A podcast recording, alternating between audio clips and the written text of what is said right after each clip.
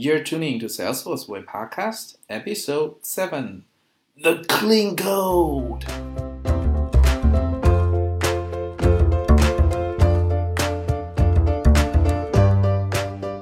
If we search by Google with the keyword, every programmer must read books, we get infinite results.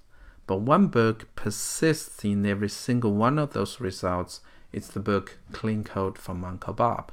In this episode, Robert Sossaman, product architect from Up to Go, joins me to talk about what is clean code and why other developers would sincerely appreciate you if you apply this concept into your own code. Robert and I don't have the chance to go into all details in this talk. Actually, we only touched the surface of this concept. So I'd urge you to get this book for yourself or you love to follow developers and learn it along the time. Oh, by the way, the book link is already attached in our episode show notes. And if you enjoyed the talk, don't forget to thank Robert on Twitter and advocate his Dreamforce topic proposals.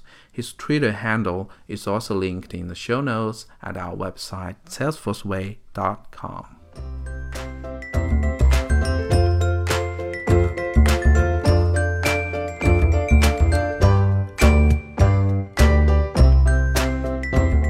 Hey everybody, this is Shi Xiao. This is yet another episode of Salesforce Way Podcast. Today we're going to talk about a very exciting topic. At least I'm personally very excited about. It's called clean code. So I always want to talk about this topic because I think it's very important for all technologists or developers to understand this concept. I've always seeking the best guest to join the session to talk with me about this topic. Until today, I really found one. So his name is Robert Saucerman. Hello, Robert. Hey, Shi. Hey. Thanks for inviting me, and I'm honored by your introduction. No problem. I really enjoyed it. I invited Bob Martin, the author of Code. I will try to not replace him, but to be a good proxy. Yeah, sure. Let's carry on that. So would you please, Robert, first introduce yourself? Sure. I'm Robert. From my last name, everybody realized I must be German or something, not American. I call myself a product architect at Up to Go. Up to Go is for many years a partner, an ISV partner with Salesforce. We built multiple enterprise apps natively on the platform. Our main focus customers are automotive suppliers, but our software is not only about gears and mufflers. It's about collaboration and microsocial networks. So interesting stuff. Mm-hmm. Cars are also interesting, but this is even more interesting. And what's my role? I'm not a PowerPoint architect. I really code 90% of my day. Mm. We are, I would say still a small company, around 50 people, separated in the US, in France, in Germany, in Austria. And I work for the Tübingen Development Office, where we produce one of our applications called CPRM, Customer Product Relationship Management. And so I can say I have quite a lot of experience in the Salesforce space, in the development space, also in this special space of being a partner, building something, selling it, license it, and as I say on my Twitter page, there are like two concepts in my career that really made it into my mind and never leave it. It's one, agility, so the way how you organize the development of stuff, and clean code. It's how you code. So I don't say anything else is not of interest to me, but there's a lot of stuff that I do it. I say it's good. I can use it. This is a hype, but this is something I constantly iterate on in every job I had, and it's getting better, and the fact that you connect me to clean code really makes me proud. The message came through. Okay, yeah.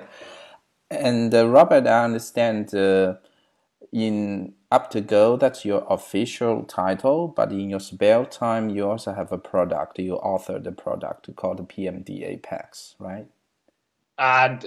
Yeah, no, I don't offer it. PMD is more than 50 years old. It was how it's called, Tom Copeland, I think, a great guy, said we need a tool to find nifty bugs in JavaScript, or the stuff that people hate to find in manual code reviews. Just imagine you do a code review, you are an expert, and a junior developer comes to your place, and what you do is basically spend hours just to correct syntax and find stuff that code could be. And PMD it's called a static code analyzer. So it basically parses source code without understanding its runtime behavior and finding those trivial problems. So in a real code review, you can spend your time on fighting about names and whatever, object orientation and how you encapsulate stuff. So the real important stuff. And so this is old, and what I did is I just ported it to the Salesforce world. Okay, so that it supports the Apex. Right, language. And it's not a product, it's free. It's just like an open source contribution I did. Okay, and cool. It was a really egoistic move because I needed it for myself. Okay. So we will go into details about the PMD Apex. If we jump back to the main topic, so today we're going to talk about the code agility, and there's also a concept called clean code. Are they the same or are they different? No, I mean, clean code is really something everybody knows because it comes from a book from Bob Martin, and it's I even said that during Dreamforce talk. Please don't say everybody knows it. I know it's famous, but I know there are people still don't know that. I'll put the link to our show notes. You should know it. Yeah. There are some Bibles developers should need to know, like Pragmatic Programmer and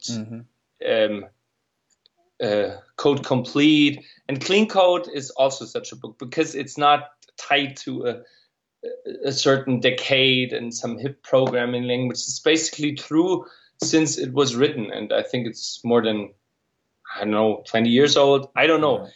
You can read it. I can give it my kids, and it will still apply in 20 years. And it's not about how to be efficient or stuff like that. It's just about this somewhat vague attribute of clean. What does clean mean? We all thought code just has to work and be efficient and run fast. No, it has to be clean because code is not written for the computer. It's for the programmer that has to maintain the software, to extend it, to improve it.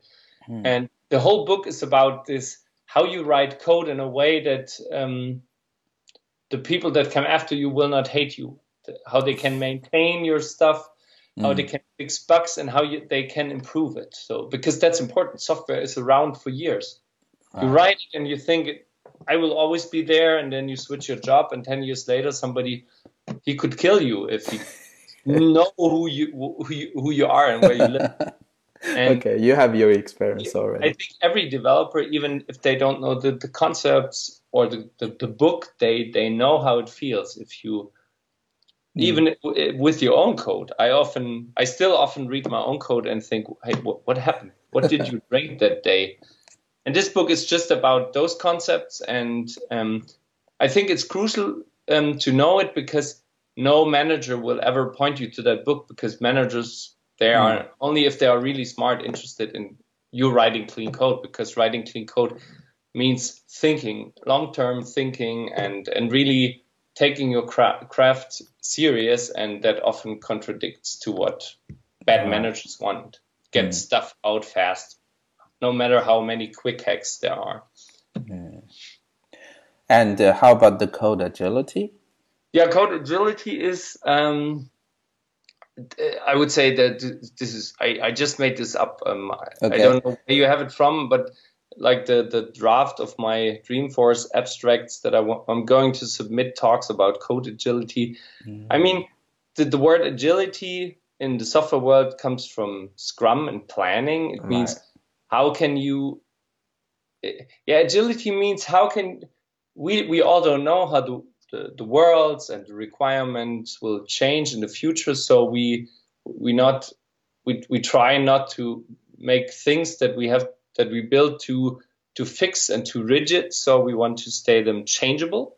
Mm-hmm. And this needs certain processes while planning, but processes are not enough. If you do perfect iterations and sprints and are very agile from a planning, you can still bake your software in a way that it basically explodes after a year. If you just bake on feature by feature without thinking about architecture and without refactoring, this doesn't work. Mm-hmm. And that's what all the anti-agilists said for years. They said Scrum or Agile in general doesn't work because there's no big upfront planning. It's just thinking about story and another story. Mm. And I really believe in this agility, in this way of planning. I don't believe in this big upfront architecture stuff. I never did. And I saw it in my own career that it doesn't work. But if you do Scrum perfect, you can still totally mess it up. So, and I switched from being a manager, a Scrum master, to a developer very late in my career. Mm-hmm. So I basically think I'm a very good person to talk about because I found it out on my own.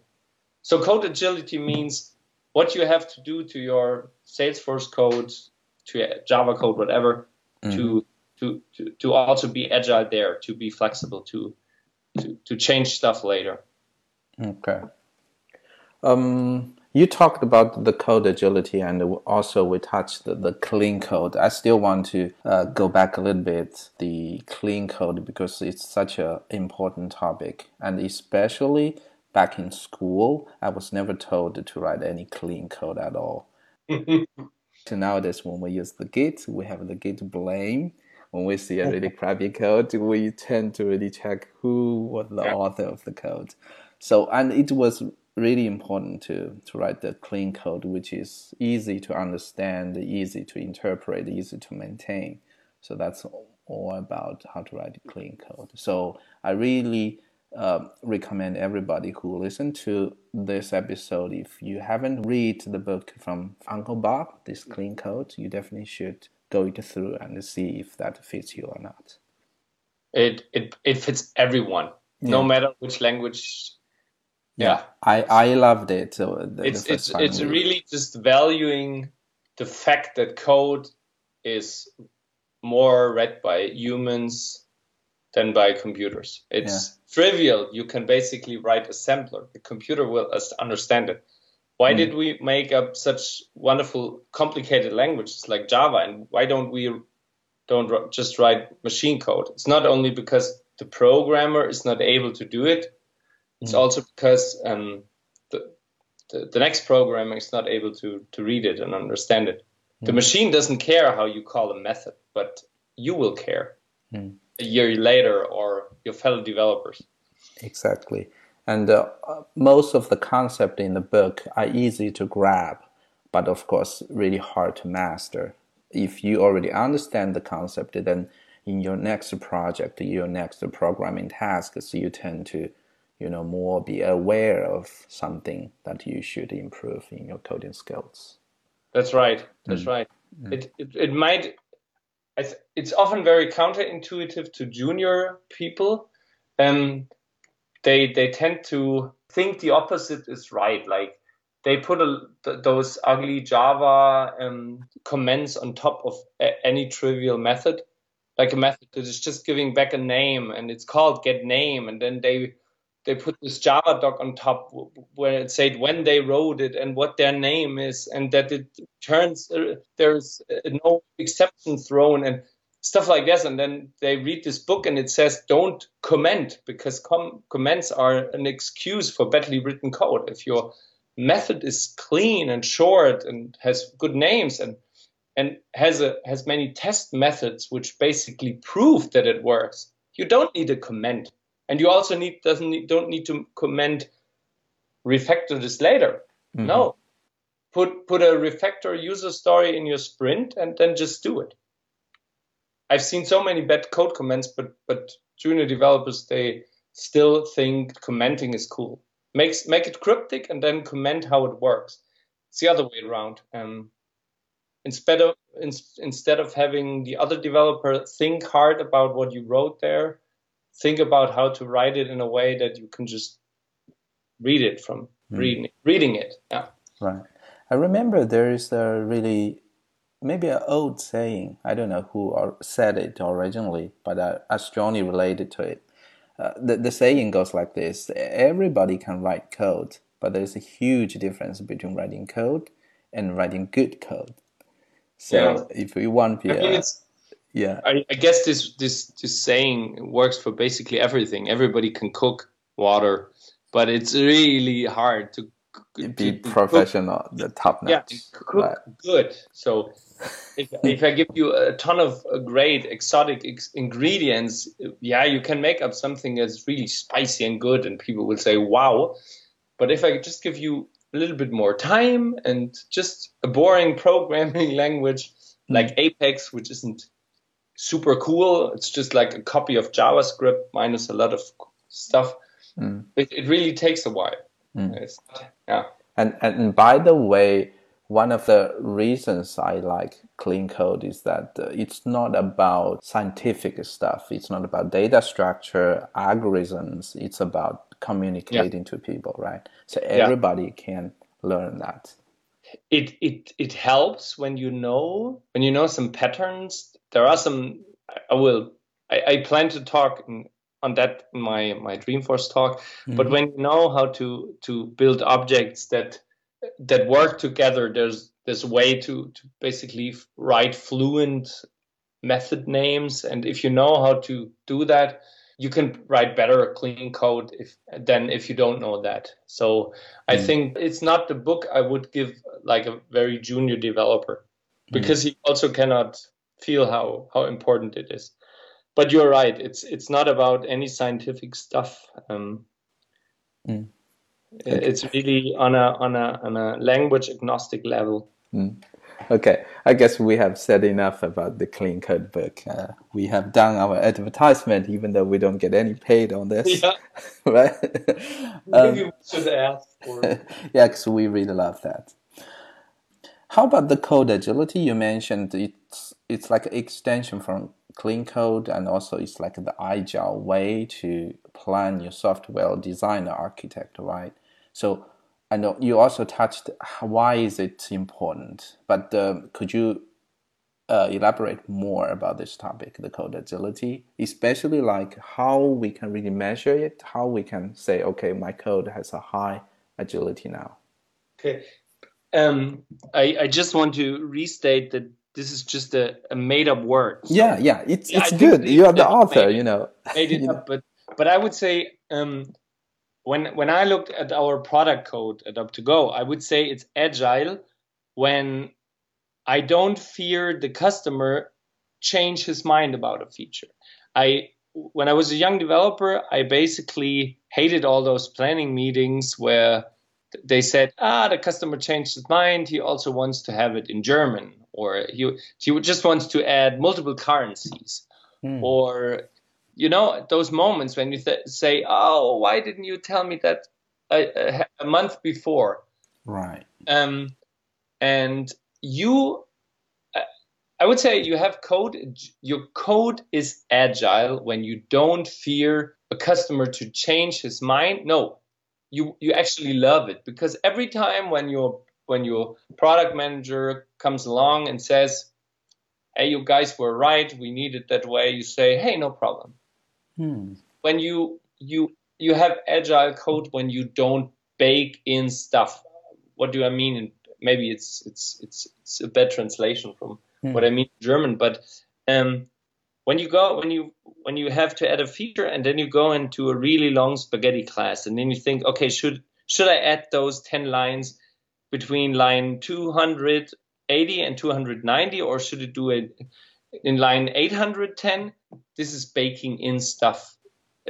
Basically make your code die fast.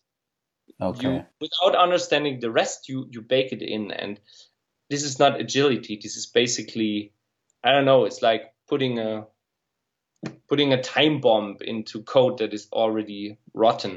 And agility means, okay, yeah, then I just make a super class, move all the code that is redundant into the super class and use some basic inheritance or whatever. And then it works. And then you even, while doing that, you think about, okay, when I have to do something similar a third time, I will even do some improvements.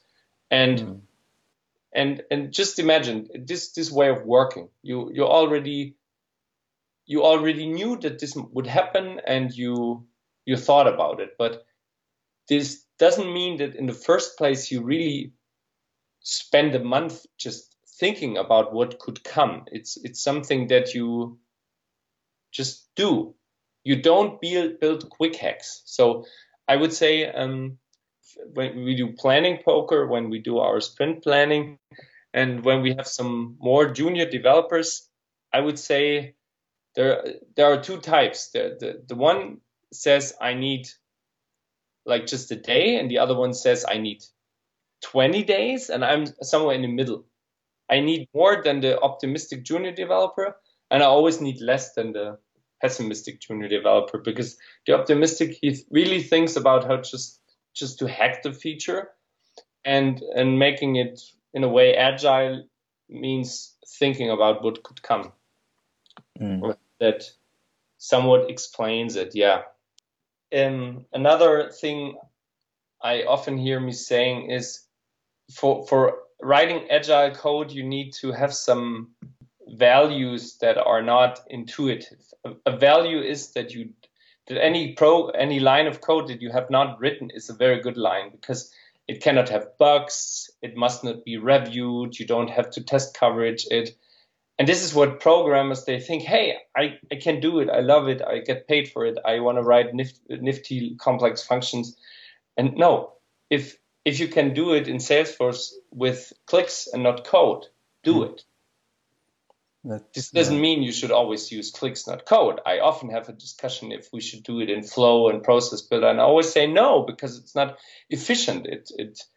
It doesn't work with governor limits. It doesn't work with our managed packages. But if we could do it, I would immediately switch. And when I look at the evolution of our product, in the beginning we basically reinvented everything in code.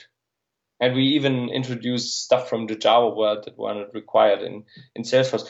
But less code is better code. And then that simple code is better than complex code.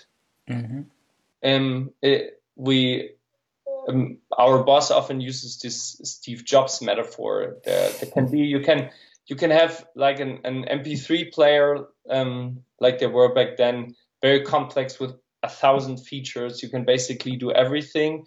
And then you have this iPod, which can just basically play good music. And this is, it means a lot to get a product and code that simple. And it's a high sophistication, but I like code and the product to be like an iPod and not like one of those dinosaur MP3 players with 1,001 buttons. Okay. All right. So I just trying to recap your information here is that if our code, our solution has a good design, flexible, robust design, it should be simple, like the metaphor you mentioned at the iPod. We can easily add features. We can easily remove features. So those things should be flexible in our code, right? That's important. That's important. Adding, especially removing. A good, like an agile software makes it easy to remove stuff without breaking stuff. Everybody hates breaking existing stuff. And I often hear people say that we shouldn't remove that. We don't know how it depends, especially in a platform like Salesforce. In the Java world, there are tools that can basically tell you if there's a dependency, but in Salesforce world, it's often guesswork. And if you write your code with agility in mind, it's easy. When somebody says we remove it, I say, yeah, just let's do it. Mm. If anything is broke, next night we might get some test emails from our CI system, and then I see, oh yeah, I broke stuff. Yeah. Okay. And so it's really not only even about coding; it's also about the process around. How do you plan, and how secure is your safety net regarding tests and people who check the quality of the product? And yeah. Okay. So most of our listeners, I assume they are the Salesforce technologists, either developer or like an architect, like your role. How could we learn the code agility, the concept you mentioned? Do we have like design patterns or books or articles or something for us to follow? I love this concept. But it's kind of like in the ideal world, everybody knows that's the best solution, but how to reach that in the practical world? Good question. I could say, come to my Dreamforce talk if I get accepted, but okay. But I didn't came up with this. It's I would say it's a mixture of a lot. But I'm still having problems to really find like one sentence how to do it. You have to know all the basics. Right. I think you cannot learn about code agility without having learned about all the other stuff. So curiosity about your craft of software development without reading about what's out there, clean code, patterns, test-driven development, about lean development, it doesn't work because you're basically missing all the values and principles behind it. But, yeah. I'm sorry I'm throwing you such a big topic, but people want to grab it. We love this concept. They grab it. I'm not really good at I can describe it, and I think if I talk about it, I can hints, but there is, a book like Clean Code, actually they could call it code agility. But Clean Code is just a better name. So the values conveyed in Clean Code are actually, it's enough. But what I plan to add when I talk about this is how we do it in Salesforce and what do we outside of the code. So I will talk about how important it is to leverage open source. So this is, because leverage what other people did, because this makes you really agile. Maybe I can just iterate a little bit on that because I know we also want to talk about PMD. Exactly. Because I have been in Salesforce only for a bit more than 3 months, but I have already noticed there are difference between Apex and Java or C#, those paradigms. So how, especially for Salesforce developers, how do we apply this code agility or clean code into our work? I think they're definitely something unique we need to grab, right?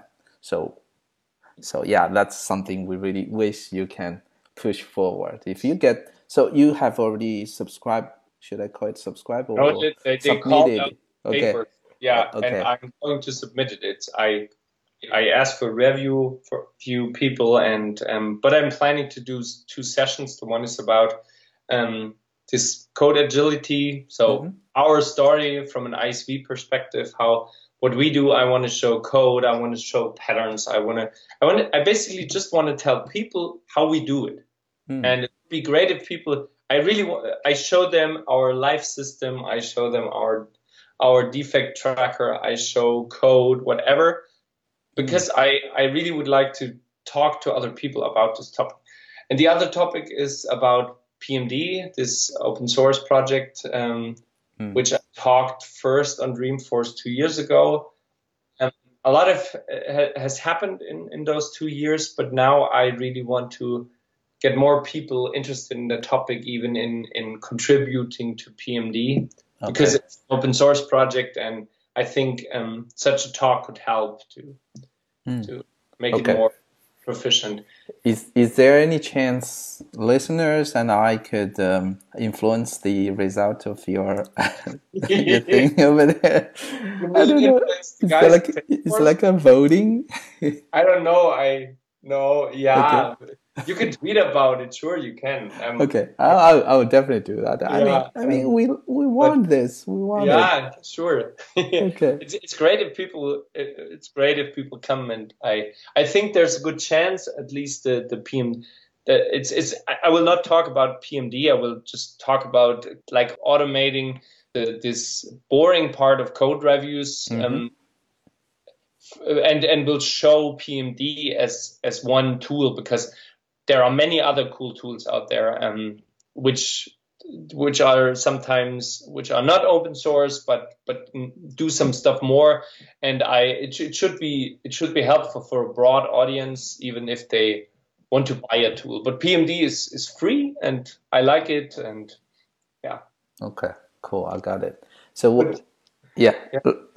When does the result come? I think the submission is until mid of July, and then I hear if I was accepted. I think at the beginning of August. So some tweets from me with tears or with champagne emoticons. All right. I really wish we will get that, and I will try to publish this out before your the submission, so I think we can get more audience on this. Thanks a lot. Yeah, no problem.